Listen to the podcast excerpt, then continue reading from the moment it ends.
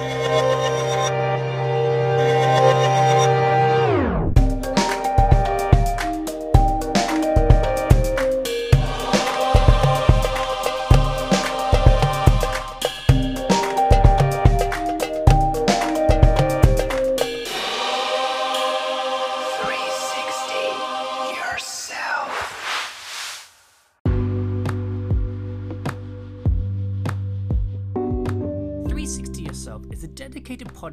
meeting brilliant minds and looking at the world around them. How do they 360 themselves and 360 the world? Jamie Neal, the host, asks many questions about their mindset and how they fundamentally operate their world and the world around them.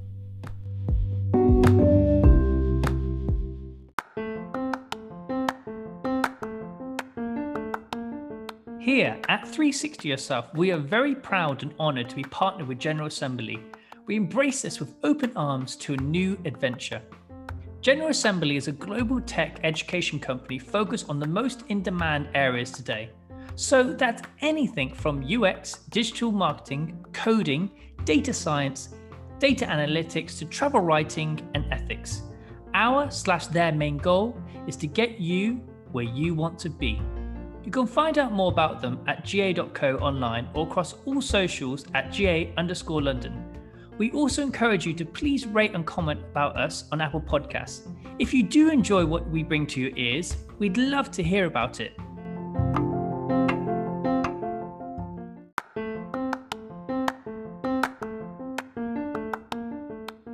We're supported by General Assembly, and that's right, you can get a 25% discount for their services. Promo code is 360yourself25. The code will be valid up to £75 off any one of their classes, workshops, and boot camps, and is valid until the 31st 08 2021. And is not applicable to GA's full time, part time, or online circuit courses. Full T's and C's apply. Hello and welcome back to 360 Yourself. I hope you're having a good morning, good afternoon, a good evening, wherever you are in the world. Thank you for giving us your ears to tune in to another brilliant episode of 360 Yourself. You have me, the host, Jamie Neal. Welcome back. So, today we're talking about voice. The thing that I'm using now, my voice. No, um, we actually are talking about voice, but we're talking about your inner voice. Like, what is your voice? What do you say? What do you want to say as a person? Many times in our life we get distracted and someone else's voice potentially could penetrate our voice. And then it's not a pure voice it's not pure intention of us because we get sidetracked by other voices coming in and then it becomes so mixed. And then you then you start going well, what's my voice? What do i really stand for? And this is what we're talking with lydia pang who was the creative director for Refinery 29. She also was the senior creative uh, global brand director for Nike. And now she stepped away and started her own studio called Morning Studio. Um, and it specializes in digital strategy and conscious storytelling. We all know about that, about storytelling. It's everything, isn't it? Um, so we're talking to her about what is your voice. Also, what's her voice? Where does she come from? What's her background? Where does she want to go with her work and her life? So, are you ready to be 360'd?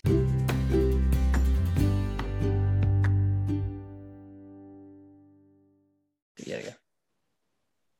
Hey, how are you doing? I'm good. How are you? Very, very well, thank you. We were just saying we finally got this podcast up and running. We finally got the episode because we've been talk- talking for a long time, and I know a lot has gone on in your life. So I think it's kind of a perfect opportunity just to catch up and see where your headspace is at. Yeah, for sure. So much has happened for me in the last year, especially. Um, it's been kind of an amazing, a really, a really difficult but amazing time of growth for me, both creatively and professionally, but also personally. And so, yeah, been through a lot. I was in obviously um, living in the US, working at Nike, and then um, that year in Portland, working at Nike was amazing, but also really tough, obviously, with everything that was happening in the world. So I kind of just decided to move home, take a minute, reset, kind of recalibrate, and almost just like think about what I actually wanted to do. I've always mm. been so clear about my next step, my next career move, mm. goals, mm. get that next promotion, super clear. And I, to be honest, last year I lost my way. I kind of had no clarity for the first time, which I was very uncomfortable with because I'm a very decisive, goal oriented person. And so, yeah, this year I relocated back home to Wales, which I never thought I'd do. and um, I took stock, took a minute, which I also never do. And then, yeah, started my own business, my own studio. Yeah, it's it's fascinating, isn't it? When I, I can also relate as well. I'm very goal orientated, and I believe, and I've spoken to a lot of people about this. I believe that a lot of people lost their sort of way, or their not their purpose, but they just sort of lost lost where they their path or where they're going. And, and I also done that as well, and I pivoted as many other people has pivoted. But what what was it? What was the kind of tipping point for you in terms of okay, maybe it's not where this is the space I'm occupying at the moment, but I can't be here and I don't see myself in another brand where I want to go? Where what was the tipping point? Yeah, that's a good question. It was definitely bubbling away for a little while in me. Both my parents are entrepreneurs and creatives. So is my sister. And I was really inspired by them. I was kind of like the big giant sellout that worked for the huge corporate companies. And so um, when I was in New York, I was working for Refinery 29, mission driven brand, exceptional like ethos. And so I was very satisfied there. But in in my like kind of belly, there was this feeling of like, oh, I still keep doing these personal projects though. Something's missing. I, I really want to be able to do something of my own with my name. And, and there's an element of like, am I only as good as the cool brand or the cool city that I'm in or working for? And, and I wanted to sort of test that and be like, maybe I am talented enough and cool enough to move to Wales and do my own thing. Um, yeah. Let's, let's see. I mean, it, I mean, it is a big move going from a big brand like and living in the US to Wales doing your own thing. Like, I mean, that's a humongous move. Yeah, and I, I won't. Um, I'll be, I'll be honest. You know, in in the spirit of hoping this conversation inspires someone and makes them feel calm and safe to take a chance. It wasn't unpleasant and not easy and really difficult and has come with a lot of imposter syndrome. And uh, you know I've I've had moments where I'm like did you make the right call? What are you doing? And it's been amazing for me actually to push myself as a creative out of my comfort zone out of the like fancy email address or the great salary or the cool city but to just be like come up with some ideas take some time for you and reset the type of creative you want to be. Because to your mm-hmm. point last year was it was a you know an, an, enormous year for so many reasons for so many people and i was incredibly privileged overall. But it was a, a reckoning really. Like what am i doing? What am i contributing? Why am i in portland? That's so far away from everyone yeah, i love. Portland is, isn't even in america really. It's like I've been to Portland a couple of, a couple of times, um, and a lovely place, Portland. Yeah, really it, cool. It's just so far far to get to. I'd always be like, oh, yeah. okay, I've got to get on the plane to Portland. Okay, it's fine. far. Okay, it's far, fine. and you know we were there for a very specific reason. My husband had always wanted to move there and hang out there, and he's really into the outdoors and foraging, and so and Nike honestly was a dream brand. It was almost like the goal all along to be like a digital integrated marketer, creative director. Okay, I've worked in New York, worked in media. The goal is really like a Nike, at least it was for me. I've always worked in like mission driven marketing. Nike's the best at that, hands mm-hmm. down. And so I was like, that's the end point. So it's kind of weird when you get there, you're like, oh, okay. Like the first six months, obviously, I was like terrified that I was not good enough. And then I quickly earned my stripes and was like, no, I am and made some cool work, met some incredible people, super smart people there. But then was like, oh, well, you arrived at the place you always wanted to be at. So now what are you going to do? Now you've got no choice but to take a bet on yourself and start your own thing. Um, and, and I think COVID just expedited that journey for me. Mm. Or, or what people could have done as well is is work the rants and gone up and up and up and up. But then mm.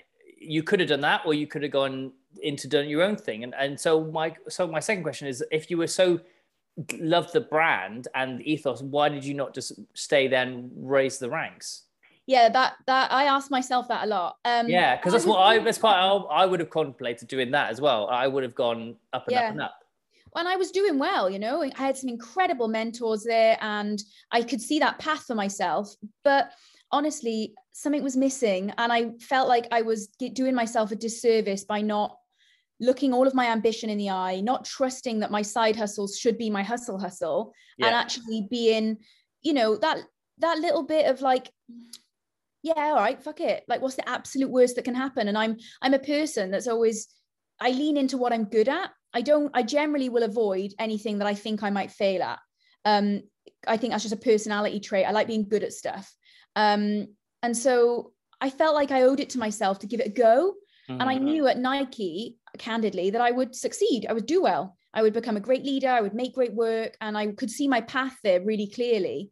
But then I felt like actually I would be missing out on the opportunity to test myself. And I'm so glad I did because not only was Nike an incredible learning opportunity, you know, they're now one of the client, one of the brands I work with in my studio. So I still get Sure. to work on their incredible like brand, still a dream, but I'm doing it through my lens on my terms. And I have a little more autonomy, you know, I worked a, a lot and it, not necessarily because there wasn't a good work balance culture there. It was just that I myself found it hard to have balance. I just used to work a ton. And I defined my personality, honestly, over the last decade through that being busy, never having time for anyone, especially myself, and just working. And I just felt like I was becoming a bit one dimensional. Yeah, I, I was talking to someone else this morning about balance as well. How do you find that balance and self care within your personal work and your your well your personal work is in like your internal work for you need for you, but also your workplace? Because I think a lot of people labor themselves by their work Yeah. and that's what their identity is and i think a lot and, and i know a lot of people were taken back by covid because they lost their work identity which then thus lost themselves Totally. Yeah. Great question. I think it does challenge you to consider who you are outside of that context and what you stand for. And I think luckily I'd spent quite a few years shaping my sort of creative persona around my belief system and my values. And so they stood strong. In fact, I noticed that during that year, as much as I was loving my job at Nike, I still was seeking out personal projects that fulfilled that piece of me. And so I published, self published a zine, and it did so well. And it was all about my Chinese culture and my background and the context of COVID and how obviously um, the context of the Chinese cuisine and the Chinese identity over that year very much changed and kind of grew a sharper significance given all of the um, racism that, that the Asian community were facing. And so it was interesting and important that I did that personal project to kind of exercise something that I felt I needed to say. Um, I think because then upon leaving Nike, I knew that I wasn't just Nike. I was I was a person that had like a set of beliefs, a set of opinions.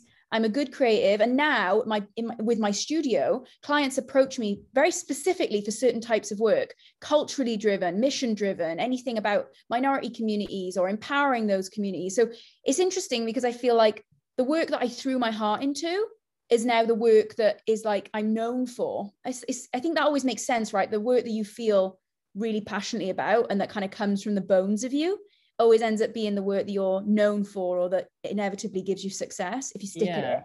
But it's uh, maybe that's because people can see that that side of the work it grows exponentially because you're really passionate about it and i there's that saying as well if you're not passionate about your work it's not going to do well Totally. I yeah. think. Yeah. My my dad used to say something super smart to me when I was in university and I was super hungry and I wanted to have a big fancy title and work in all the best big cities. And he was like, the best piece of advice I can give you is to find something that you really care about, really truly care about in your bones. Get really good at it. And some someone somewhere someday will pay you to do it. And it was like such clear advice. Okay, be really passionate about something, get really good at it and then the money will follow the, the, the kind of path will follow. And that's exactly what happened for me. Anytime mm-hmm. that i followed the kind of rungs of like different promotions or trying to like get ahead in certain companies or skip skip a you know the ladder i just always kind of made lame work and felt a bit bored.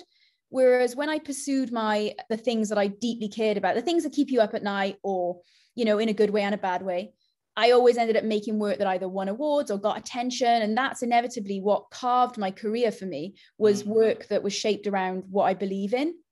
yeah and and obviously you're now in wales and that is obviously going to change your perspective and it's going to change the way that you think because you're going to have more time to yourself in the wilderness and in nature I, Yeah. I, I, I'm also from a, a very small town called Plymouth, or I mean Plympton, but it's in a city called Plymouth.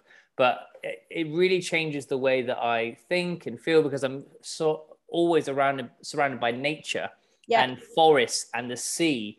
So it obviously the way that I operate and the way that I don't get so stressed too much now because I know I've got the sea down the road and I just go to the for a walk on the sea. And I'm I'm assuming it's the same for you as well. You wanted more that work life balance and you mm-hmm. can't it's different working in new york to la to to, to like wales to like london it's all very different it really is yeah it's interesting i've noticed a different side of my creativity and my personality come out here obviously i'm returning home but when i was here honestly i couldn't wait to leave i was like Wales is dull. There's no culture here. There's no diversity here. I was like, could not wait. And my parents were, were incredible. They're both very creative people. And my mum actually owns and runs a beautiful art gallery here, which is a real like destination. Yeah. Um, but it's funny. I feel like I have changed since coming back, and I and I was fearful, honestly, about losing relevancy.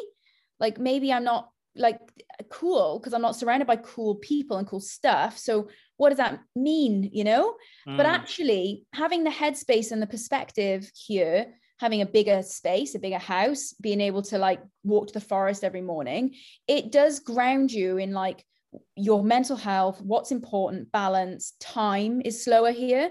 And so honestly i can't be doing with the bullshit. And i was like that in my career anyway but even now i'm like no, I'm not about those last minute calls or those fire drills or some crit. No, like I work in a very calm, methodical way. Morning, my studio, which I co founded with my friend Sam, we are really methodical. Mondays are admin, new business, client calls. Tuesdays is for deep work, thinking, brainstorming. Wednesday, generally, we'll chill or we'll do some something fun like this. Um, Thursdays again, deep work. Friday, chill. Like we have balance in a really organized way. I like things to be sort of calendarized. And so I can kind of bring my brain to each day based on what is needed. Um, but yeah, it's fascinating as well because I think quite a lot of business ideas and projects have started happening like between myself, my husband, and my business partner around what could happen in Wales. Like, what are like poetic and feral and punk place. It's like the underdog of the UK. And yet it's so beautiful. And there's so much creativity here and so much heart. We keep saying like there's an idea here in like creativity, Wales, the outdoors. My husband has got a rewilding project. So we're kind of thinking about how that all intersects with creativity. Yeah. What's a rewilding project? What's that? So like rewilding is essentially like stewarding the land back to return back to like how it was previously giving it back to nature oh, so wow. encouraging like biodiversity um it's, it's an it's a it's a term that i think is being thrown around quite a lot at the minute but essentially it's it's that um and he has a project that he's been working on for about yeah the last six months but i think coming back to wales has really like pushed him because he's realized that you know wales is intensely overfarmed like much of the uk mm-hmm. and there's an opportunity here to really give land back to nature in a way that also benefits humans and you know maybe is in service of creativity and ecotourism. There's like a few things yeah. that could make sense there so we're cooking an idea around that. So, so how did you guys meet then? Because obviously you're from quite different worlds. How did you guys meet? Myself and my husband? Yeah yeah yeah, yeah we actually met um, on myspace um, MySpace. Wow, that was a long time ago. When I, yeah, I was 17, so it was a very long time ago. Oh, wow. I'm 33. So yeah, it was a, a really long time ago. We met on MySpace and we did university, London, our first jobs in media and advertising. He's a soft, he's kind of like a creative technologist, web developer, designer, Right. He, he's all about connecting physical and digital, but then he's also like a nature nerd. He's like a true generalist. Yeah. Um, and so, yeah, we did our first jobs together, London for nine years, New York for a bit. He was working at Twitter. And then we went over to Portland and now we're back. So, yeah, wow. we've been together a really long time. But our creative journeys and our creative growth are a big part of our love, a big part of our relationship because yeah, we've always worked on projects together. That's so cool. It's I think what I think what resonates for me is the idea of like coming back to home, but also the idea that you don't need to be in this buzzy or this buzzy, busy environment with the in quote cool people mm-hmm. to generate good work. I think people will like. I think before COVID, I, I was saying to someone last week as well that it, you don't need to be in London now like if you're in the UK, you don't need to be in London to be able to work and to network with people and to, to create good work. Like you can now be anywhere. And that's what the brilliant thing about COVID has allowed us to be yeah. working remotely. But before that, it felt like you have to be in the city, you have to be in London. And I definitely felt that as well, that I had to be there at the right places and talking to the right people and doing the right projects and and all that sort of like malarkey but now it feels like you can go home and you can still work with cool people totally. and and have more but i i want to know like why do we feel like that though? Why do we feel that we need to? Well, beforehand, we need to be in those areas where people feel like it's we're part of the the tribe or the community. I think it's because like it's hard when you remove yourself from the padding and the context of culture, cool people, cool art shows, cool exhibitions, and all of that stuff, you're kind of left there naked and alone with just your ideas. And so I truly believe that even before I left the city and I felt like, you know, fuck it, let's go to Wales, I all of my most inspiring like kind of mentors or people that I wish I had a career like did already had already quit the city. And, you know, I even gave a talk a few years ago at Cardiff Museum, which was so beautiful and surreal coming home and doing that about how, you know, Welsh photography and there's an incredible um, Welsh, especially female photographer scene here. And, you know, they were all saying, do we need to move to London? Do we need to move to Bristol? And I, I remember preaching, no, of course not. Coming, you know, having flown from New York. Because, yeah. so kind of talking, kind of talking shit.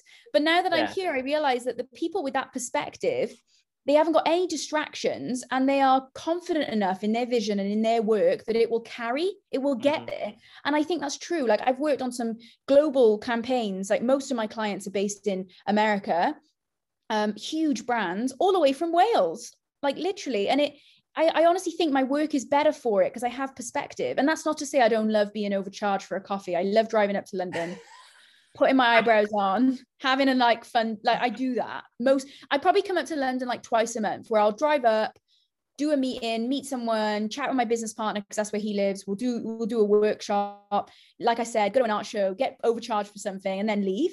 Yeah, but yeah. There's nothing better than being able to leave.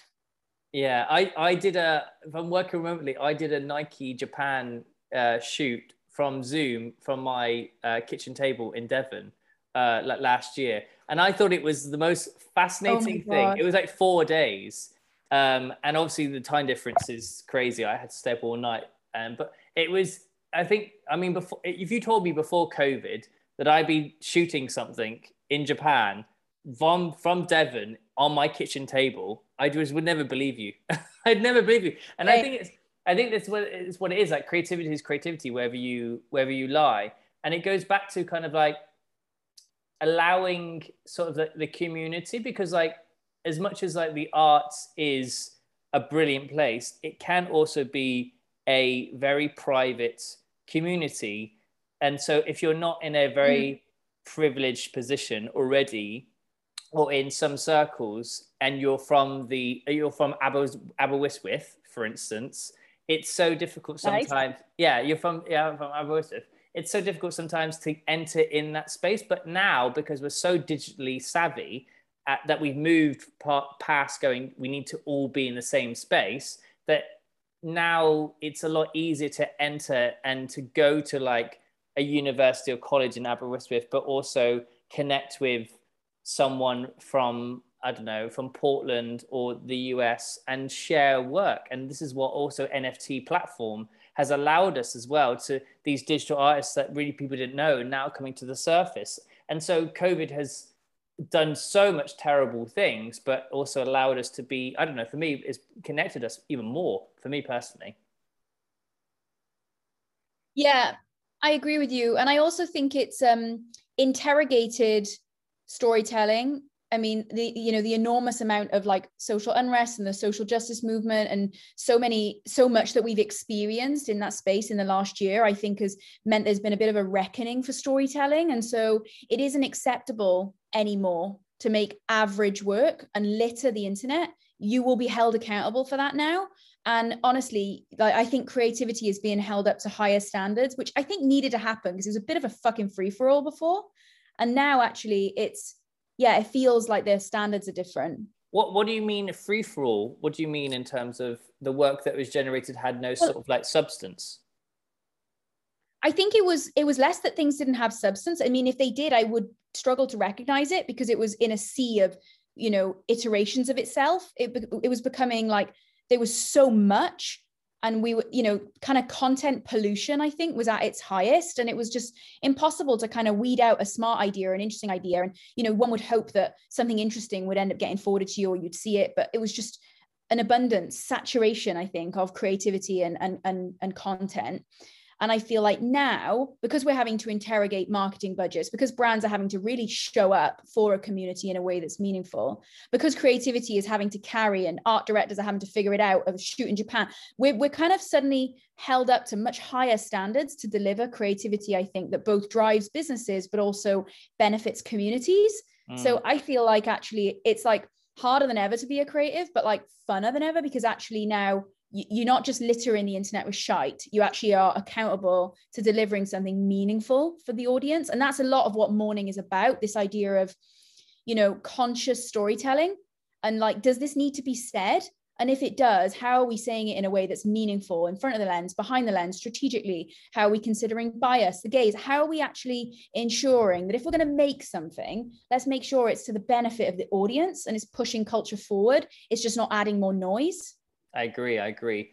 The, one of the things what we were talking about beforehand is the idea like what is an artist and what is a creative and what is the difference because you could say that an artist is so uh, internalized and trying to project something of emotion into the work that is impactful in a certain way whether that is culturally socially because it is coming from them because it's coming from a personal point of view yeah but, and and the idea that suffering for your art in quotation marks is sometimes labeled with artists but as a creative it's slightly different because we're thinking about the the wider like overarching consumer e-com marketing yeah. or so i always say that i'm never I, I wouldn't ever say that I'm an artist. I would just always say I'm a creative because I think an artist would be a bit of a lie to myself. Um, I don't know what your thoughts on that as well.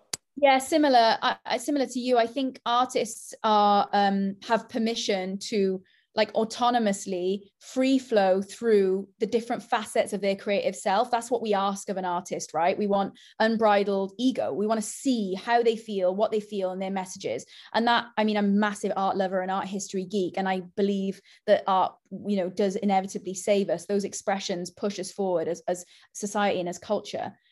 I am not an artist. I'm definitely a creative. I think creatives are people who have to consider scale how, how to tell a story to reach as many people as possible it's more about storytelling i think and it's about it's about shifting perceptions uniting thought considering how creativity sort of intersects with commerce how that you know how we can use businesses and brands as platforms for good. Like i think all those things can happen. Like you know messages with artistic intent and heart can come through creativity but inevitably creativity is a vessel for shifting thinking. Obviously best and most used when it comes to brands commerce and consumerism. That's the facts of it. But i'm i'm i'm most excited about the idea of creating for as many people as possible using brands infiltrating from within and like you know using that reach and people's ego and desire to have things as a way to push messages that I think are important because that's reach, that's scale. Uh, loads of people will see that story. If I was to sit here in Wales, though, and create art that was meaningful and important to me and my perspective, it may be coming from the same place of intention.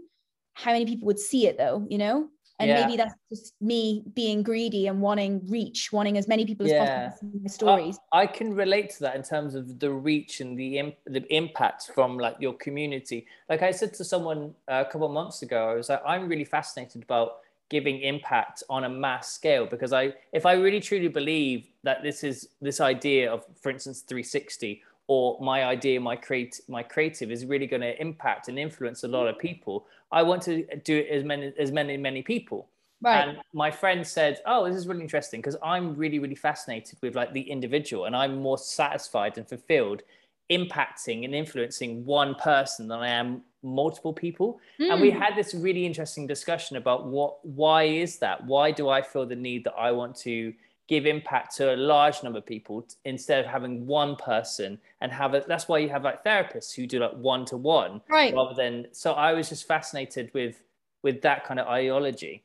Yeah that is really interesting because when i create i don't create with a huge group of people in mind. I do create with a persona that i want to reach. So yeah that's that is an interesting thought actually. I think it's more for me it's more about mindsets yeah. And so if I can reach a specific, singular, pointed, potent mindset, I'll mm. be happy. Yeah, it's it's all fa- it's all just fascinating, but I, I think it goes back to then what is what's your intention? Like, yeah. where does it come? Is it your ego Like mm-hmm. a lot of people drive it from ego rather than it's like I was talking about the idea of um, uh, doing good things. Mm-hmm. Like you can come from a, a, point of view where I'm doing it because I want the the serotonin. Right. I, I do, or you can come from it as I just want to do good, but I also get the serotonin as well. So it's the intention. Yes, I'm doing good at the end of the day, but where does that intention come from? And yeah, you go in the back, back of your mind, go, yeah, I'm going to be creating something that's going to impact and I'm a part of it. Or you can go, I actually just want to affect people in a positive way, whether or not I know people are going to see it.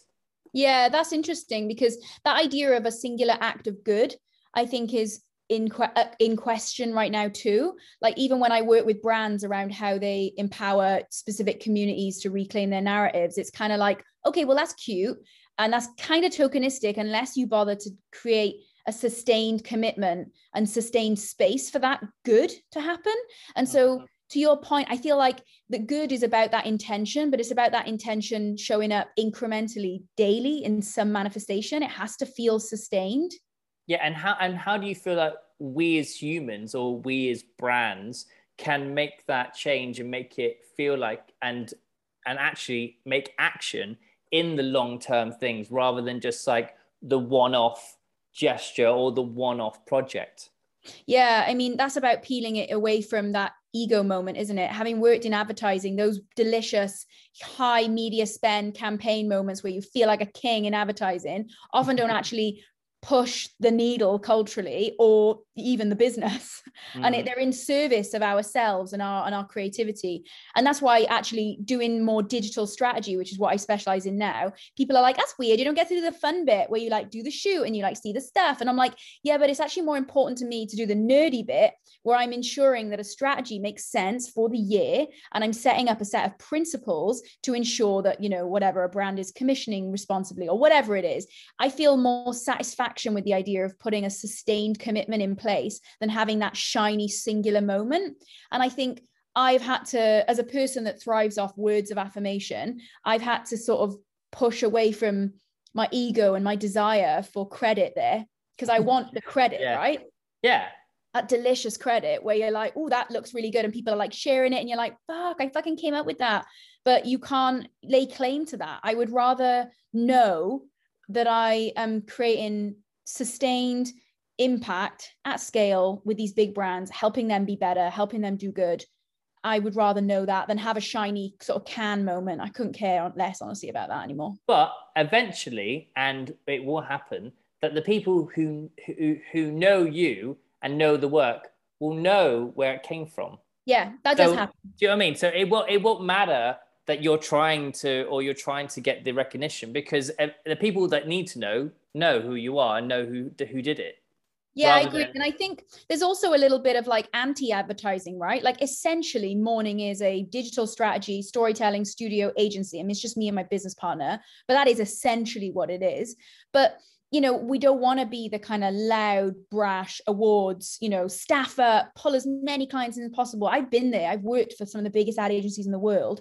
And I don't, I don't want to do that. I want it to feel boutique and small and considered and bespoke. And I don't feel the need to aggressively scale it. I just want to, in a kind of Patagonia type way, just quietly chip away at it with the mission at the core you know? I i love that case study around patagonia never never striving for enormous amount of revenue aggressive revenue growth every year but just continuing to like plug away at what they believed to be right mm. and through that seeing slow sustain sustained success. And i think that's such a nice that's such a exciting new way of doing business and uh, and creating. I think that's more of what we're going to see. Strategists i think honestly are the new creatives the thinker. Oh, really? Yeah. Because ah, I feel like now it's about reaching the audience, a message. And of course, the people who bring that to life will always be, like I said, king, you know, the typographers, the like rock star photographers, all of those people that have a depth of craft will always be important, needed, and push forward our industry. But I believe it starts with the strategists and the people who are able to unpack a business problem, give it a narrative, ensure that it reaches the audience in a meaningful way and isn't in service of the agency's case studies or whatever, but is in service of the business problem and the audience. Yeah, just a pro- just a problem solver. basically. Yeah, Someone exactly. problem, problem solver. That's all you want sometimes. You just don't want you don't want the all the the noise. You just want someone to come in and just go, what how do we solve this Yeah. problem effectively and gives a really good, clear message to the audience, and that's it. Exactly. And then pull in the right people because honestly, I'm a create. I'm sure I'm a creative director. I've done my time in art direction, copy. I've done it. I've been here. I'm I'm such a Frankenstein. But the thing that I know to be true is that I'm not the I'm not the best designer. I'm not the best art director. I'm not.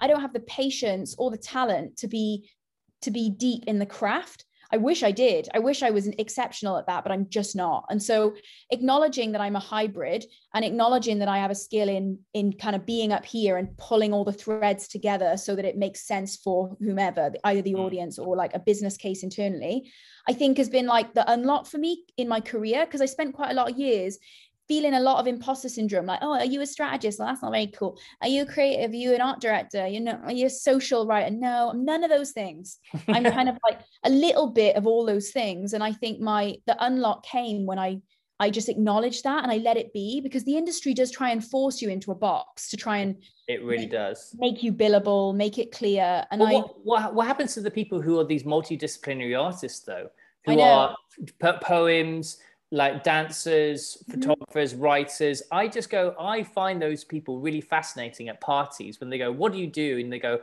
da, da, da, da. I'm like, "Oh my Totally. god, that's great! That's great!" And they seem to like put when they do their work, they seem to put all these skills into one. And I'm like, so when it when you come to working with clients or in the corporate sector, maybe they don't work in the corporate sector, but how do people view them and how do people utilize these people who have really good skills across lots of different things? Well, I think you you answered it there by saying identifying them by their skills, right? Because I think even a couple of years ago we would have said, "Oh, I'm an art director, I'm a designer, I'm a creative director," a title, right? Whereas now I feel like the identifier, both at parties and on LinkedIn or whatever, is what can you bring? What's the output?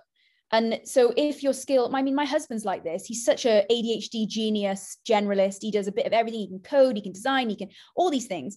And so I think him embracing that he can wear different hats and be that generalist for clients is actually super appealing, right? Because Mm. instead of a client having to staff up a team of five, they're like, oh, this one dude can kind of do like strategy and he can like code it and he can design it or brief a junior. You know, it kind of has the hybrids, I think, are the ones who have been underestimated as people that weren't billable, weren't clear. They, they, you know, they were being greedy. They couldn't decide which which craft they wanted to specialize in. But actually, it's like that Buckminster Fuller quote around specialism being the death of us. And actually, we Mm. should all be hybrids and embrace as many facets of, of ourselves as possible. Well, because it, all, Um, it all links though. That's what I don't understand. Yeah. Like, everything links.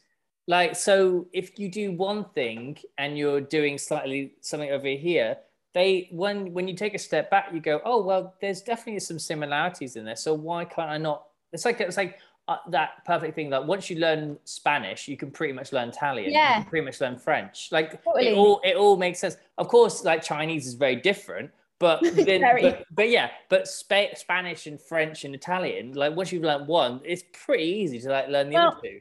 You say that but i've i've over the years i've exercised my creativity with personal projects when i felt like either a role was really intense and i was doing a lot of managing and i wanted to be closer to the creativity. And i've tried out all sorts of random shit honestly but it kind of culminated with my zine um last year. Or the year before now. My god time is so but um my my point was that was about food. And I don't know how to cook really. I love food and I know how to design, I know how to brand, I know how to write. And so it was kind of that that product was a culmination of lots of different creative interests, none of which I'm exceptionally good at. But I think its success lied in the fact that I had a clear point of view and a lot of heart behind it. But the output itself, which was hard for me because I'm a perfectionist, it could have been better. Like it could, it could have been better, but that wasn't the point, you know? It was an exercise in letting it just be what it Mhm. was in that moment and i'm glad that it that i didn't uh, labor over it for years because it wasn't worth it honestly the, the the beauty in that project lied in the cultural context of what was happening for the asian community at the time Mm. and creating awareness around that through food so um i suppose the lesson there was like letting it letting it be and exercising the very edges of your creativity even if you're not a chef or sure. I- you know i've done projects about floral design no idea how to do that either so, talking about kind of about culture and pe- people becoming so much more aware of different cultures and obviously because black lives matter happened last year and the asian hate that happened which is terrible i'm assuming now that now you have your own shop you can be much more culturally um, driven with all your stuff rather than like a project is given to you in a corporate environment that you have to take on. Rather than now you can really inject precisely what you want in terms of your own voice and and the interest and really inject more your, your own culture into work. Yeah 100% although in fact i was lucky and strategic in ensuring that my last couple of big roles were centered around you know diversity inclusion and mission driven work anyway. Mm. so you know refinery 29 as the creative director that you know the whole place is about lifting and empowering the female experience. So that was like big check. Mm. and then nike of, of course i was overseeing the women's narrative department. So that was all about the female experience and in all of its intersectional diverse. So i've been be- very lucky in that a lot of my big corporate jobs have demanded that of me anyway. Um and was that a plan I mean, that was what my plan. Yeah. Yeah, yeah, yeah. That was the plan that you wanted to be entered into these spaces. Yes. Yeah, yeah, yeah, for sure. That was my. That's my thing. That's the thing I'm really good at having deeply uncomfortable conversations with people who know that they can do better or with brands that know they can be doing better and that's my like favorite thing to do is have those really hard conversations create a lot of like good trouble and to also like shake things up a bit you know? Like the reason i wanted to work for nike was because they're the best in the world at mission driven marketing and because i honestly felt like they could be doing better with women. And i felt excited by that opportunity and that legacy. Mm. and so yeah i've been benef- I've, I've benefited from that and ensuring that my career went that way.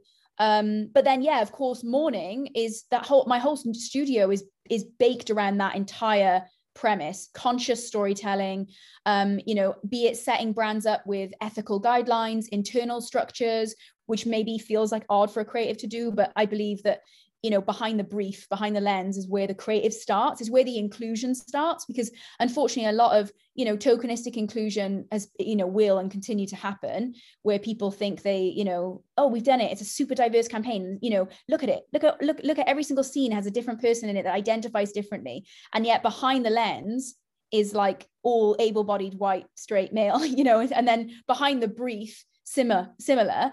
And those people are all congratulating themselves. And i think even with the best of intention that is such a narrow bias and, and not a representation of the multifaceted culture and amazing world that we live in. And so morning's premise is really based on like how can we bring culture data audience channel thinking? Like i don't it doesn't need to be like just impact driven. I don't just want to work with charities or anything. I'm, I'm most excited about working with brands who don't necessarily know what to do next or aren't getting it right. Yeah. and have a huge platform and want and have the intention and the heart to do better and want help and guidance on how to get there that's like the best work yeah. i mean one of the, one of my favorite brands at the moment is um uh, rihanna's brand Savage X Fenty I think it's called mm-hmm. isn't it like I just apps I mean their show a couple of years ago their so fashion, good Oh, just incredible. And what just what they do now, like it's so relevant and so yeah. brilliant. And I think this is one of the brands that I look up to and go, more brands should be doing what they're doing. I mean, but it's simple, right? When you look at it, not to undersell my entire agency, but it's so simple. You just look at the audience. That's it. Look at what the audience is doing, where they behave, what they're talking about, how they behave, where they are.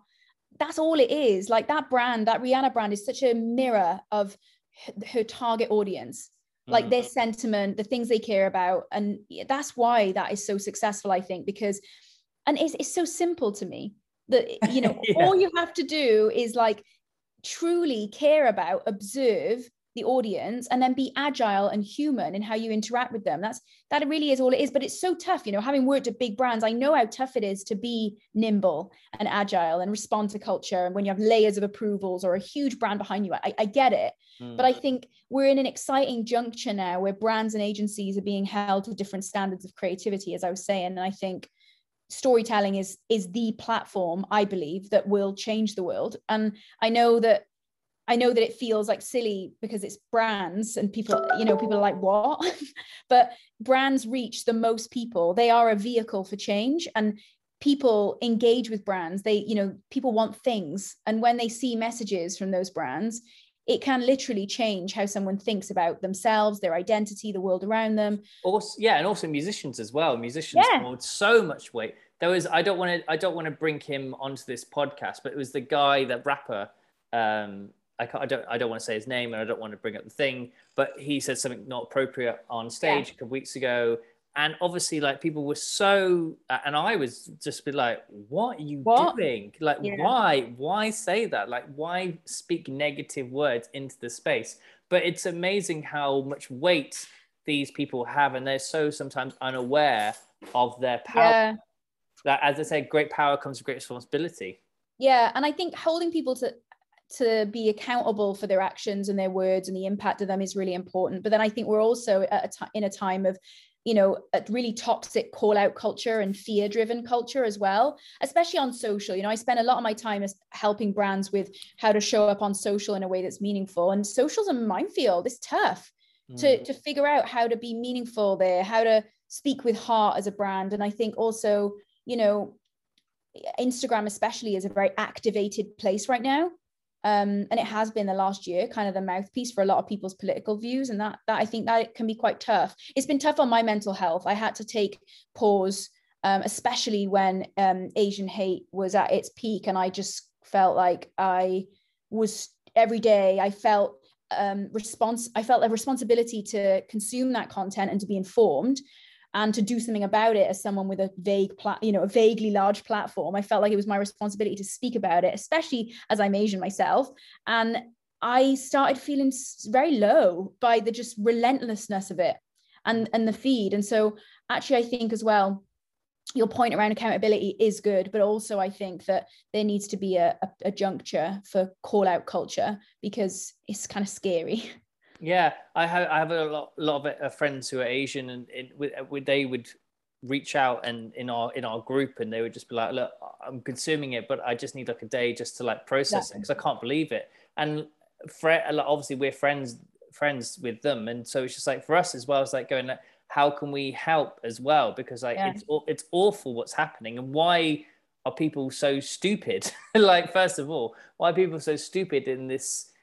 This really negative toxic space it's just like and it's yeah. just you feel so so sad for your friends who are who are witnessing that and they just feel so empty and just like why why is it happening to the world it's true and it's it's in, it's been very interesting actually over the last couple of months to see how popular i am as a female chinese creative director because people are trying to do good and pull you know female asian perspectives into projects right? Mm-hmm. um and there's something interesting and conflicting about that for me. I'm like well that's great because they want my perspective and they're acknowledging that they should have that perspective.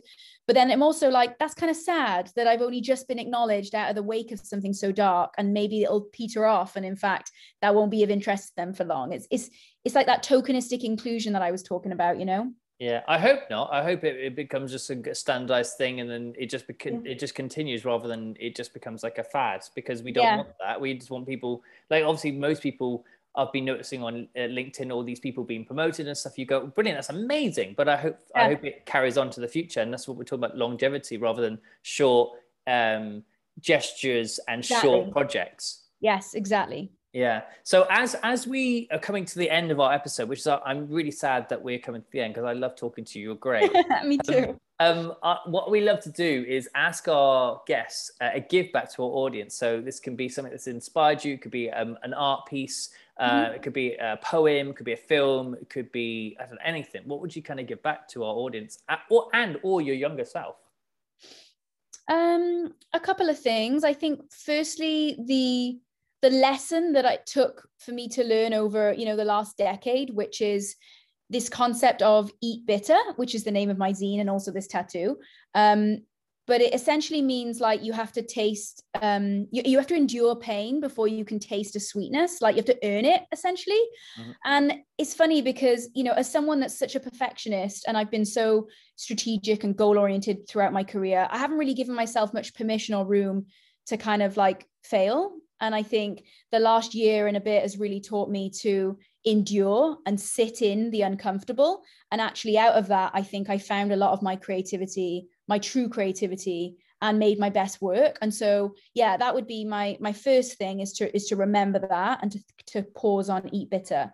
And the second thing would probably be the most inspiring thing that I saw probably as I was growing up was um, the visual essay inside Ways of Seeing, John Berger's Ways of Seeing, which like kind of low key changed my whole life because my you know my parents both really artistic and creative but my mum gave me this book and i was always interested in brands and visual culture and i didn't really know what i wanted to do but when i saw this essay that was had no words it's just made up of images side by side and they question and interrogate subject author gaze bias intention and i didn't know what any of that was but i was looking at it feeling discomfort like discomfort but also inspired by how these images were so powerful and um, confusing. And so I would say if anybody's starting out in creativity or they need an injection of something to, to find that essay, John Berger's Ways of Seeing, it's in the book because there's something so pure and clear about it that just makes you feel really excited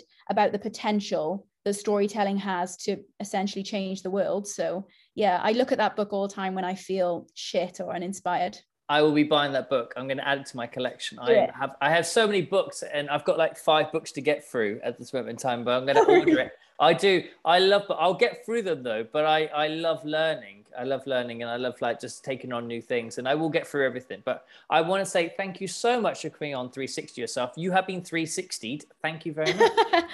oh, thank you. It's been really fun.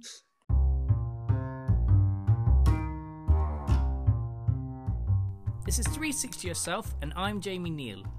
Thank you very much for taking a moment to listen to our wonderful guests. Please subscribe to our podcast to access all our brilliant guest episodes. They are released every Sunday at 12 pm. We are available on all listening platforms Spotify, Pocket Cast, Overcast, Google Podcasts, and Castro. You can also find us on Instagram at 360 underscore yourself, Twitter at yourself360, and our host at Jamie Neal JN. Thank you for listening.